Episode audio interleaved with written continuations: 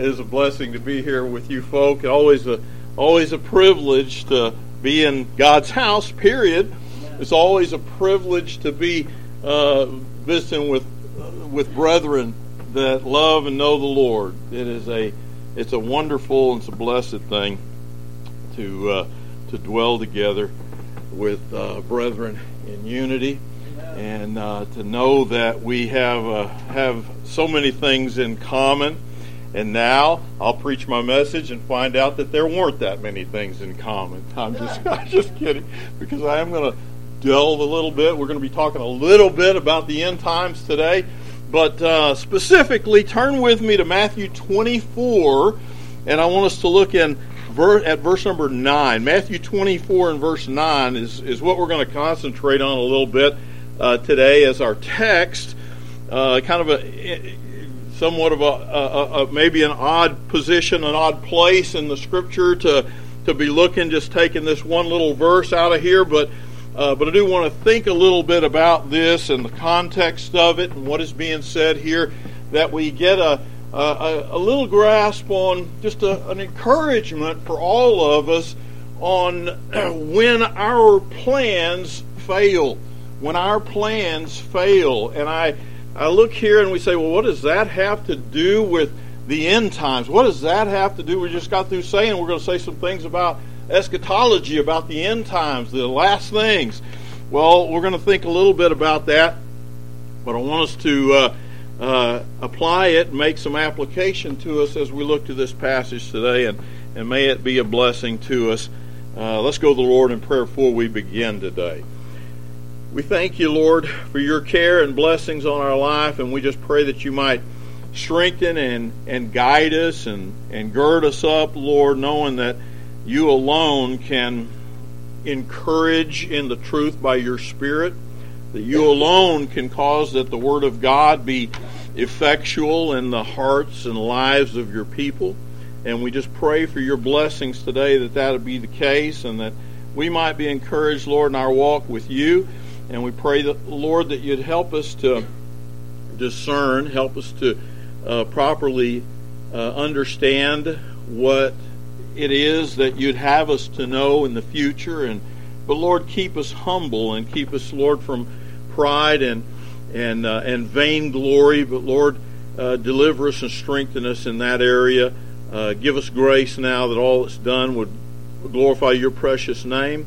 Bless, Lord, each one that's here. May, Lord, each one be encouraged by your word. You'd accomplish your purpose through it. In Jesus' name, amen. Begin. Let's begin read verse 1 of um, here, and we find that this is during the uh, the Lord's sermon on the mount, and we find it in the word it says in verse twenty and uh, verse one, and Jesus went out and departed uh, from the temple, and his disciples came to him for to show him the buildings of the temple. And Jesus said unto them, See ye not all these things? Verily I say unto you, there shall not be left here one stone upon another that shall not be thrown down. And as he sat upon the Mount of Olives, the disciples came unto him privately, saying, Tell us, when shall these things be, and what shall be the sign of thy coming and of the end of the world? And Jesus answered and said unto them, Take heed that no man deceive you, for many shall come in my name, saying, I am Christ, and shall deceive many. And ye shall hear of wars and rumors of wars. Uh, see that ye be not troubled, for all these things must come to pass, but the end is not yet. For nation shall rise against nation, and kingdom against kingdom, and there shall be famines and pestilences and earthquakes in divers places. All these are the beginning of sorrows. Then shall they deliver you up to be afflicted, and shall kill you, and ye shall be hated of all nations for my name's sake. And then shall many be offended, and shall betray one another, and shall hate one another, and many false prophets shall rise, and shall deceive many. And because iniquity shall abound, the love of many shall wax cold. But he that shall endure unto the end, the same shall be saved. And this gospel of the kingdom shall be preached in all the world for a witness unto all nations, and then shall the end come. When ye therefore shall see the abomination of desolation spoken of by Daniel the prophet stand in the holy place, whoso readeth, let him understand, then let them which be in Judea flee into the mountains. And we'll stop right there with our reading today. But when our plans fail, is our message today. And I believe that when we look at the passage before us and we see the the the questions here uh, that are being given now by the disciples of the Lord Jesus Christ, the Jews, including Jesus' disciples, believed the prophecy that the government was to be upon the shoulders of the Messiah uh, and Israel's king would one day reign. They knew that, they believed that, Israel as a whole believed that, and certainly as well the Lord's disciples believed that. Also, his kingdom uh, and, and uh, the age of righteousness was coming. It was the time would come when when the Lord uh, Jeho- when the Lord would reign, when the Lord the Messiah would reign upon the throne of his father David and of his kingdom, there'd be no end. He, the Scripture talks about those kind of things and talked about and specifically, uh, very um, regularly spoke of those things. The prophets spoke of those things his true disciples knew him to be the Messiah. The Jews rejected him as the Messiah in general, but the disciples of the Lord Jesus Christ obviously knew he was the Messiah. But they were mistaken, though, on timing and had neglected the truths of the prophets on the time of Jacob's trouble, on Daniel's 70 weeks, uh, on some other things that specifically would tell about the fact that there is going to be something that happens uh, in between Jesus' first coming and his his return, his second coming. And so, in short, they had ignored the the balance of uh, judgment and dealings with Israel before their ultimate, before Israel's ultimate restoration and the kingdom of the Messiah. And so Paul explained this time as uh, breaking off the. We know in in uh, in Romans he speaks about this time as being the breaking off of the earthly privilege and blessing, if you will, for the for the uh, natural order against the natural order in a sense of grafting in the Gentiles grafting in the Gentiles being something that would be kind of counter to history, counter to what all has taken place to this point, and and that there's a there's this there would be this anomaly that would take place. There would be this this major shift in in the way that the world would exist, the way the world would be from the time of the Lord Jesus Christ, and it would be a, a turn to the Gentiles, to the nations, to all the nations of the earth. And only so long, as, as, as the Apostle Paul explained, only so long until the fullness of the Gentiles be come in. So there, but there would be a fullness of the Gentiles. There would be fruit coming from off of that olive tree through the graft in branches of the, if you will, the graft in branch of the of the Gentiles. God would be blessing. God would be, in their fullness, though, would come in. And the Apostle Paul spoke about that. Paul warned about that. He warned the Gentiles. And he said, now, now be careful because you know what happened to the Jews and how they were cut off. So there was this cutting off, in, in a sense, of the natural olive tree branch for a period of time, and he says it was for sin, it was for their rebellion, it was for their iniquity. And you know, be careful because you can be in that same state and you can end up being in that very same position one of these days where you think it's all about you, where you think there's nothing else, and you're going to end up finding out that he's going to cut you off that the Gentiles are going to be cut off one of these days. And so that would happen, and there would be the re, if you will. I think the apostle is talking about an end time event, end time events when he's talking about the fact that there would be a regrafting in. There would be a restoration of the nation of Israel that is coming. And I think those that uh, those passages in Romans chapter 11 and such, uh, verse 25 in different places, would be, you know, this would then be followed by, as Paul referred to, the the deliverer turning ungodliness from Jacob. And that was that would happen. There's going to be this restoration of Israel that God has planned, and He's going to eventually going to bring in His kingdom. But we believe Matthew 24, and, and, and we believe Matthew 24, and I'm, now I'm going to say something that maybe not everybody agrees with, and that's okay. But I believe that Matthew 24, like from verses 4 all the way down, you know, you could say till verse 31 or something like that, is a description of this period of this tribulation time that God has planned for Israel prior to the kingdom. That there is a time of judgment. There's a time of tribulation. It's a section of Matthew. Often it's awkwardly applied to, I believe it's awkwardly applied to our times uh, as a sort of preamble to the the rapture, a preamble to the to the coming of the Lord that's imminent that we're waiting for right now. And there are people who believe that, well, you know, we see all these signs. We're looking at these signs, and these signs are saying that the Lord could be coming any moment. You know, there's nothing in this world, there's nothing that has to happen. Hear me out. There is nothing at all. The scriptures are clear with the fact that there is an imminent coming of the Lord Jesus Christ. It could, ha- could have happened a thousand years ago, could have happened yesterday, it could happen today. And there's absolutely nothing prophetically that has to happen before the Lord comes.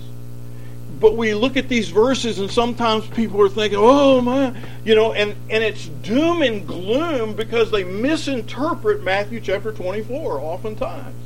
They think doom and gloom. What is the what is the purpose in our lives as God's people of an understanding of the end times? What's God's purpose in it? I think First Thessalonians says it rather well in chapter 4 when it says, Comfort one another, brethren, with these words.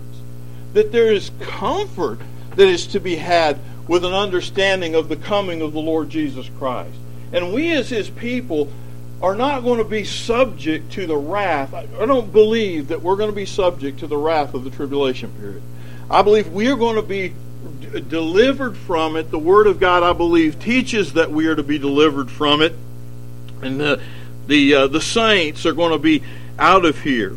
Really, it's a description of times here, if you will, in in Matthew chapter 24 on earth after we're gone, and ends with our return to the earth with Christ.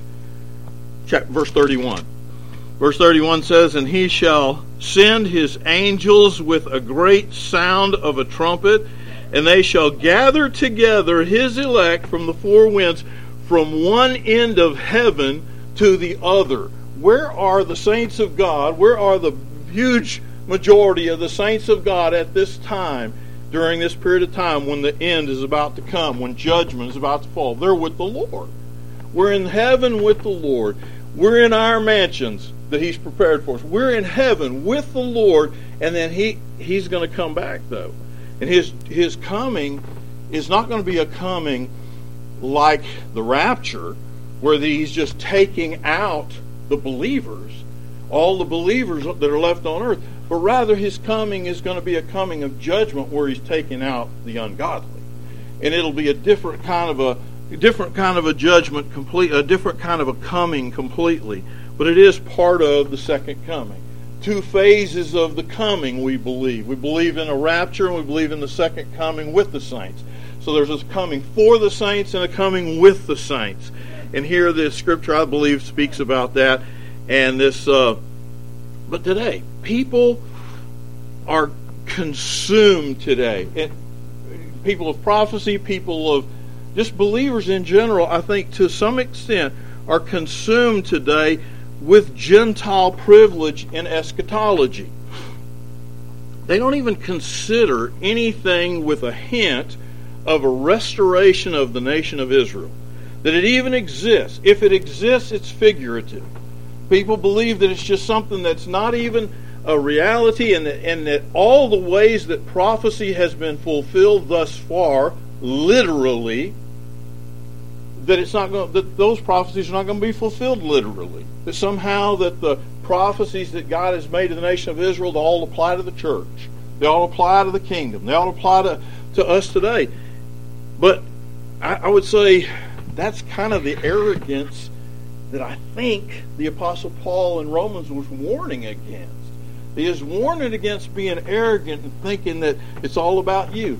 Thinking that it's, you know, when it, whenever we as God's people, in fact, in general, we as human beings, we live our daily lives and we work and we do what we do and and we think we start thinking that things are all about us.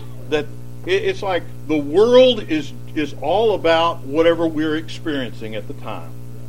It's, it's easy to do that. We get caught up in the moment. We get caught up in the things that are happening around us. And we lose sight of what the lord might be doing eternal in an eternal from an eternal standpoint. We lose sight of what the Lord might be doing just in the next lifetime, the next generation through us. We lose sight of what what problems that we might be going through that actually might be something beneficial to our children or our children's children. You see, we lose sight of this long term picture of the Lord's will being done in this world and how He's doing it. He's accomplishing His purposes.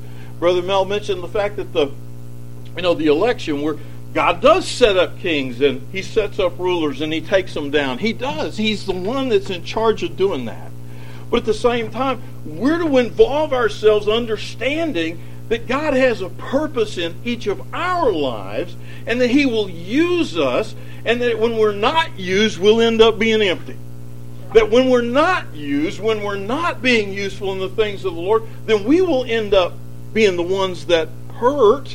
We're going to be the ones that miss out on the blessing. But but as God's people, that we we involve ourselves. So, okay, I'll whoop you uh, if you don't go vote. This, no, I'm just kidding. we'll go next step from rebuke. Yeah.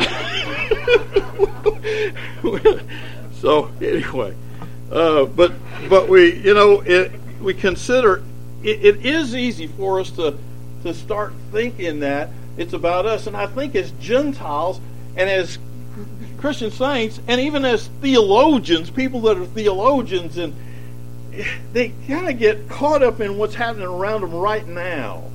And they think that's what eschatology is related to, is what's happening right now. We are clearly, the Gentiles are clearly an anomaly on the biblical timetable of God's Word.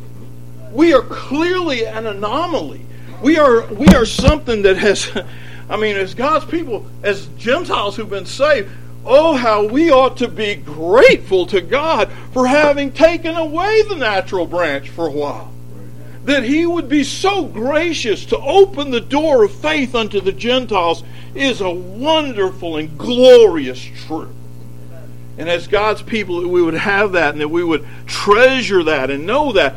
But don't doubt for a moment that he is not he is not finished with the with the Jews. He is not finished with Israel. He still has purposes in the nation of Israel that are yet to be fulfilled.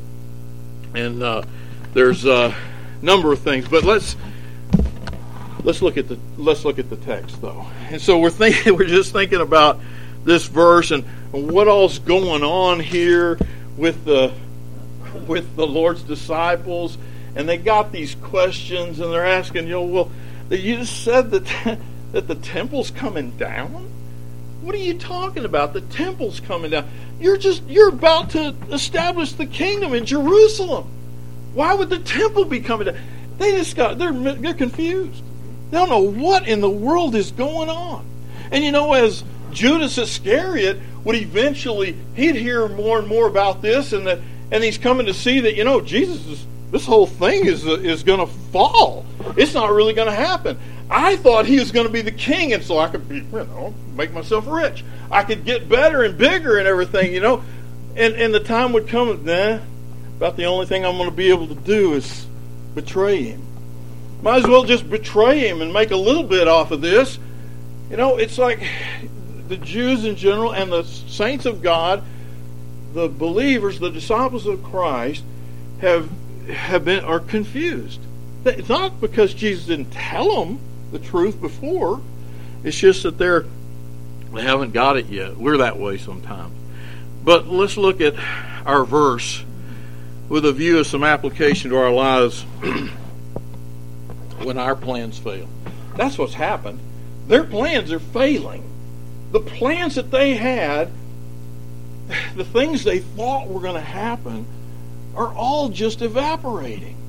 The, the, the, the way they saw things taking place eschatologically or, or in, in time prophetically are not working out for them. Just not working out. They're just not going to happen that way. And in our lives as God's people, we kind of get this plan of our life, and here it is, and here's what we're going to do. And how many times has it changed? You know, many, many times. Why? because we're just adjusting to the Lord's will. Really, that's what's oftentimes what's happening. Or we're just rebelling against the Lord's will, one way or the other, right? Things change either because we're rebelling or because we're yielding to the will of the Lord. And the Lord is accomplishing His purpose through us, and He's and He's working things out. But God has has a perfectly first point. God has a perfectly executed plan for our lives precisely what we need. God has a perfectly executed plan for our lives that is precisely what we need. Look at what verse look at the first word of verse number 9. Then shall they deliver. you. How many times is is and and then and then this is what's going to happen and then this is what's going to happen. How many times is that found here in, in Matthew 24? Numerous times. Because it's telling about the events that God has planned to be fulfilled. Now, we can look at this passage of Scripture and we could take different viewpoints. You know, you can be preterist or partial preterist or all kinds of things, you know. Or you can be a you can be futurist, a strict futurist, or you can be a person who's double, you know, double interpretation kind of stuff. And you know, it's all that kind of stuff that's part of eschatology and part of. Part, I don't want to bore you with any of that, but I want to say this: that the Lord's got a plan that He's fulfilling. He's accomplishing. He's accomplishing a perfect plan for our lives. And this was exactly, even though they couldn't understand it, even though they couldn't get through it, it was going to be wonderful for them. And they wouldn't see it until later resurrection time came, and there's some disciples wandering out on the road of to, road to Emmaus, and and the Scripture says, hey, there, the Word of God shows us that Jesus comes and is talking with them, and and he says, what's going on? Why are you so dismayed? Why why is things not so good for you? And it's because why? It was because they thought, right? It's because we thought this was going to happen. We our plans are totally, you know, just evaporated. We don't have our plans. Our plans have been dashed now to the rocks, and that concerns us and that bothers us. And so, but God has a, had a precisely executed plan for them. When He explained it to them, what were they doing? Rejoicing, right? When He explained it to them, when He took them through the scriptures and said, Hey, don't you remember? This is what it says. Here's where all the scriptures talk about me and tell about what's happening, what's going to happen, and what's taking place at this time. And they're like, wow, that's wonderful. that's don't leave, Lord. We want to hear more. You know, tell us more. We want more. More about Jesus is what we need as God's people. Just but God has a perfectly executed plan for our lives which is precisely what we need. And it will bring us joy as God's people. And, and you know what? In, in precursor to that, as God's people, that we would trust and know and have that hope that looks out in the future and says, I don't know what the future might hold, but I know who holds the future. That we would be have that confidence to say, I don't know what it is, I don't know what might happen in my life, I don't know what tomorrow might bring. But the Lord is in control of those things, and He has a perfectly executed plan for our lives. And then, so I want to yield to Him. I want to yield to what His will is for my life. So, looking at that passage, I see that word then. Okay, that's the first word. But if I go through every single word here, then we're going to be here for a while. But then he says, uh, Shall they deliver you up to be, and here's the first one, afflicted, and shall kill you, and ye shall be hated of all nations for my name's sake. Now, I personally believe he's talking about he's talking to Jewish believers of the end time. I believe he's talking really is this is applied to Jewish believers of the end time. He's speaking to them as Jewish believers, as Hebrews, and he's speaking to them in terms of being believers, being the saints of God, and that there's application, specific application, or the specific interpretation of this passage of Scripture. I believe is for in, is for the end times. But I look at this passage and I say, isn't that kind of the way it has been with God's people for all time? Isn't it kind of the way saints can be hated? Is it possible? Absolutely. So, saints can be afflicted. Is it possible? Absolutely. And saints can be killed. Oh, wait a minute. I don't know if I signed up for that. You know, signed up. Oh yeah, I did. You're exactly right. Because because I'm not going to be greater than my Lord, right? Uh, I signed up for that because He has said, "You can trust me, you can depend on me, and don't fear that one that's able to destroy the body, but fear Him rather that's able to destroy the, both soul and body in hell." And so I have signed up for that. I have. It has been something that the Lord has given me an understanding of, and and I, and, and I understand that in this world, he says, you're going to have tribulation. There's going to be difficulties in this life, in this world. Saints can be hated. Saints can be afflicted. Saints can be killed for following Christ. For following Christ. Somebody says, well, when you follow Christ, things work out for you earthly things work out for you. You don't have to worry about that and that and that and these other things. And that when things don't work out for you, then that means that you're not following Christ. No. He says, these are the things that happen to those that follow Christ. These are the things that are the normal things that happen to those who associate themselves with the most with with the one human being on this earth that is hated more than any other man, the man of sorrows. He's hated more than any other man in this world, and uh, and we can, as God's people, we can understand that, and we can see that, and we should understand and see that this world is going to have some difficult time with us.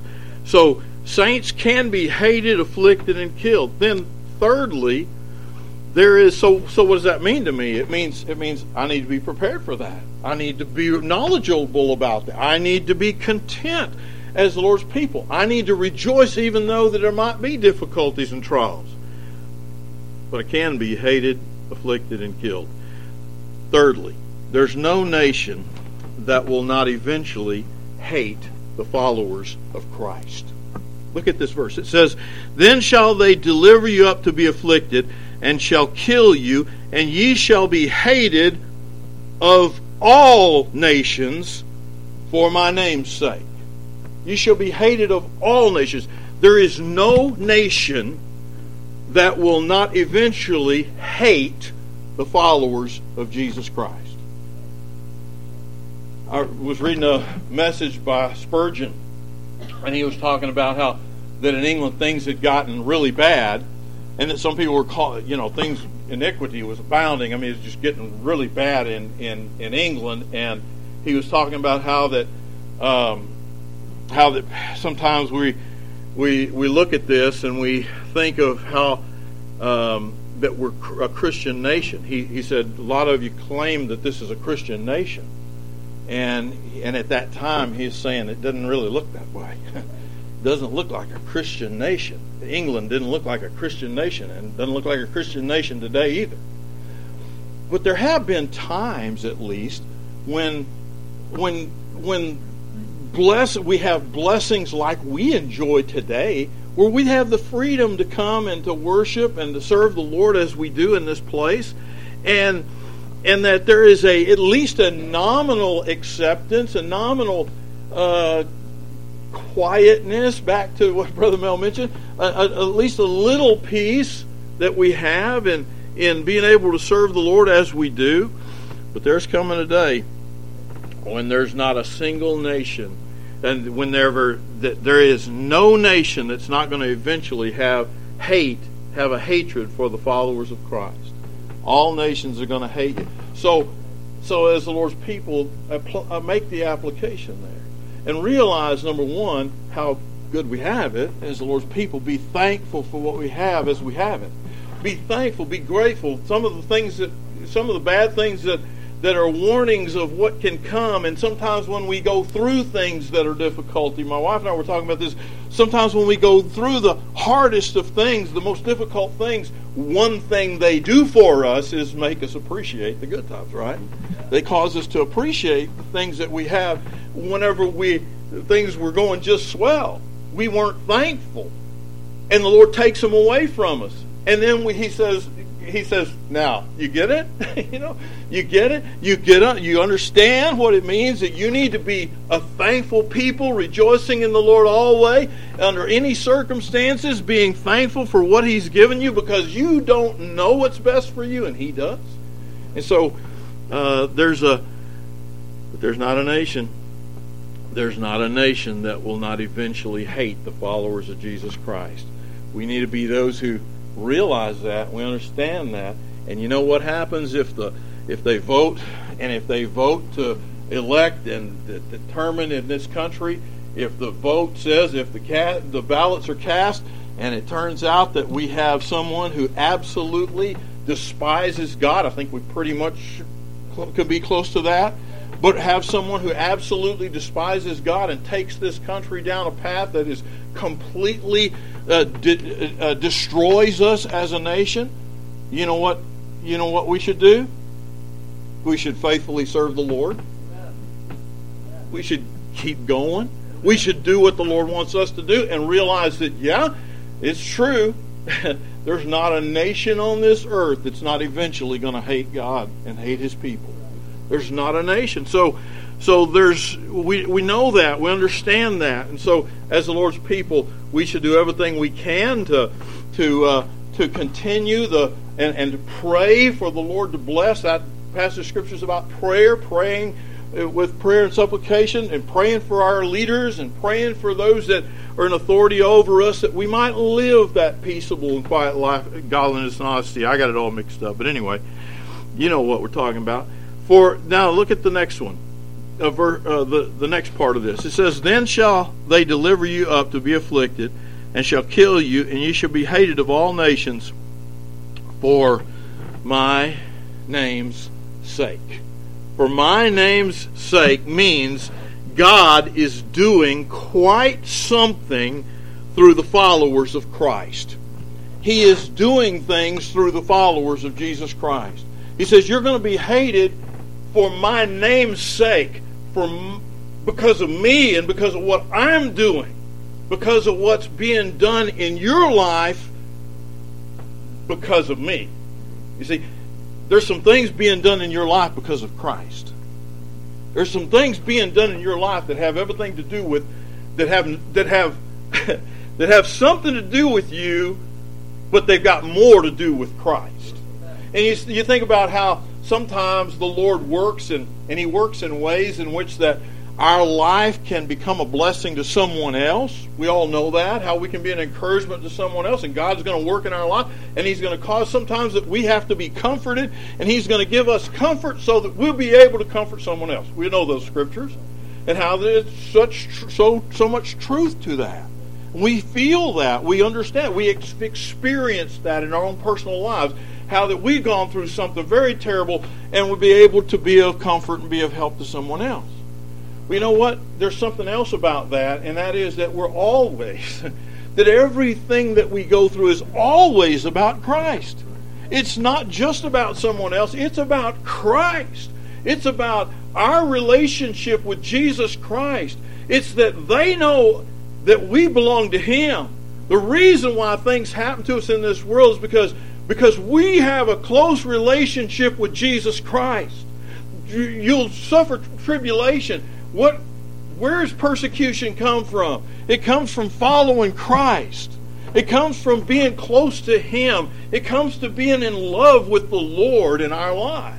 And having that life that's lived quietly and godliness and honesty. And yet, even that becomes something that is hated. Even that becomes something that the world cannot deal with and doesn't want to deal with. They'd rather take you off this planet. Some, some, some are going to be that way.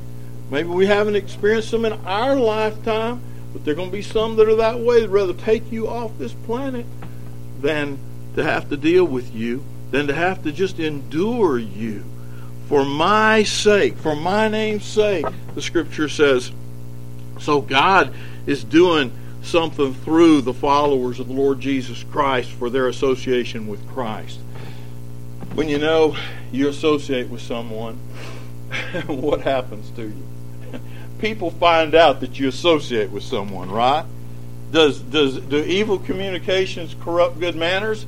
Absolutely. So in other words, our association with with people that we shouldn't be associating with can end up being kind of bad for us in the relationship with Christ and in our testimony to others. And those people that we associate with, like what we're doing today, that are good and that are good for us, then what happens? It, it, it, ends up being a blessing. It ends up being good. But that association with Christ, how important it is as God's people that we have that, that close fellowship with the Lord Jesus Christ and that our life is led by Him.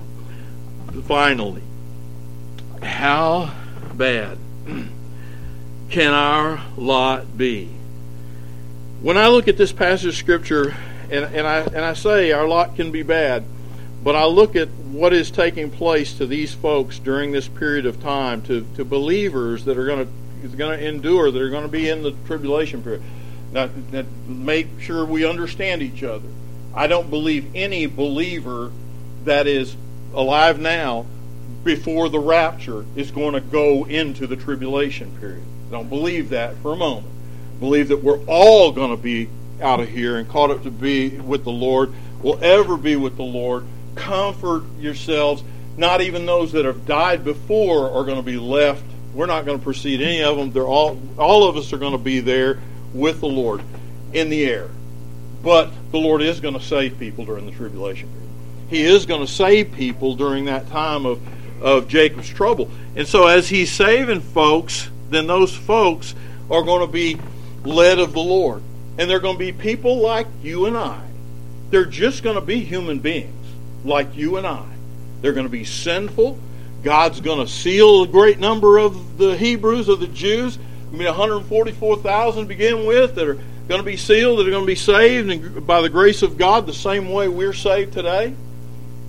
And the Word of God is going to, uh, the Word of God declares how that, hey, they're going to go through trouble. The saints are going to go through some trouble, going to go through some great difficulty and hardship. And he speaks of this time. And it is going to be a time when when such tribulation happens, as verse 21, such as was not since the beginning of the world to this time, known or ever shall be. going to be bad for them. It is going to be bad for some of God's saints in that day. What might we have to go through as the Lord's people? And I, and I would say, how bad can our lot be compared to theirs? Compared to the fact that they are going through a time which has which has never happened like this. There's never been a time. The, the, the time of the Roman Empire, during the time of the Lord Jesus Christ after the Grecian Empire, now the Romans take take take the stage and the Romans are uh, are in charge, and, and, and all we hear about as we look back on history is how dreadful their moral situation was, and how they fell into such debauchery, and how they were so full of sin, and how that they hated God's people, and how they persecuted God's people more so than what we experience today. And yet, that's nothing compared to what these folk are going to go through. Compared to what these folk are going to go through, it's nothing. So, how can our lot be compared to theirs?